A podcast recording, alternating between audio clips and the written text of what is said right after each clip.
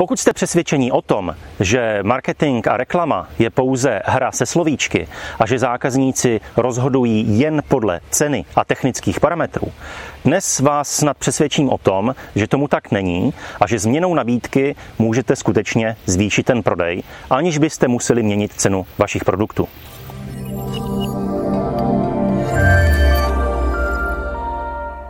Když do firm přicházím na konzultaci, část pracovníků je skeptická. Mají totiž pocit, a to je zejména v průmyslových firmách a ve firmách, které pracují s produkty, které jsou, řekněme, technického charakteru, tak oni mají pocit, že zákazníci, stejně jako oni, se rozhodují pouze podle ceny a pouze podle těch technických parametrů a říkají, že cokoliv jiného, co jim kdokoliv v reklamě říká nebo jak jim to prezentuje, tak je to vůbec nezajímá, oni se ovlivnit nenechají, pro ně je rozhodující cena a technický parametr toho výrobku. A možná ten pocit máte také. Dnes vám chci ukázat, že to tak třeba možná není. A uvidíme, jestli se mnou budete souhlasit. V ruce mám dvě naprosto totožné vody. A když budu tím obchodníkem, který se ty vody snaží prodat, a rozhodnu se z nějakého důvodu snížit tu cenu na polovinu, tak tu nabídku můžu postavit následovně. Kupte si tuto vodu za polovinu. Nebo, varianta B, kupte si tuto vodu se slevou 50%. Nebo varianta C, kupte si dvě vody za cenu jedné. A nebo varianta D, kupte si jednu vodu a druhou dostanete zdarma. Technicky, matematicky je to úplně to samé. Koupíte ty vody za polovinu ceny, kterou byste zaplatili předtím. Ty čtyři provedení, které jsem vyslovil, mají ale pokaždé jiný psychologický účinek na toho zákazníka. A co je to nejdůležitější? Ta poslední varianta, ta varianta D, kdy říkáme kupte si jednu vodu a druhou dostanete zdarma, tak ta na zákazníky působí nejvíc. Jak to víme? No víme to proto, protože na toto téma už proběhla spousta různých výzkumů a zjistili, že skutečně to slovo zdarma je na nás jako na lidi skutečně hypnotické.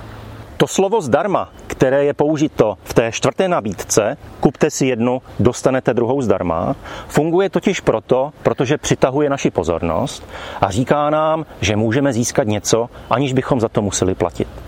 Ano, matematicky je to stejné jako ty ostatní nabídky, ale ta nabídka, ve které říkáme, kupte si jednu a druhou dostanete zdarma, funguje nejvíc.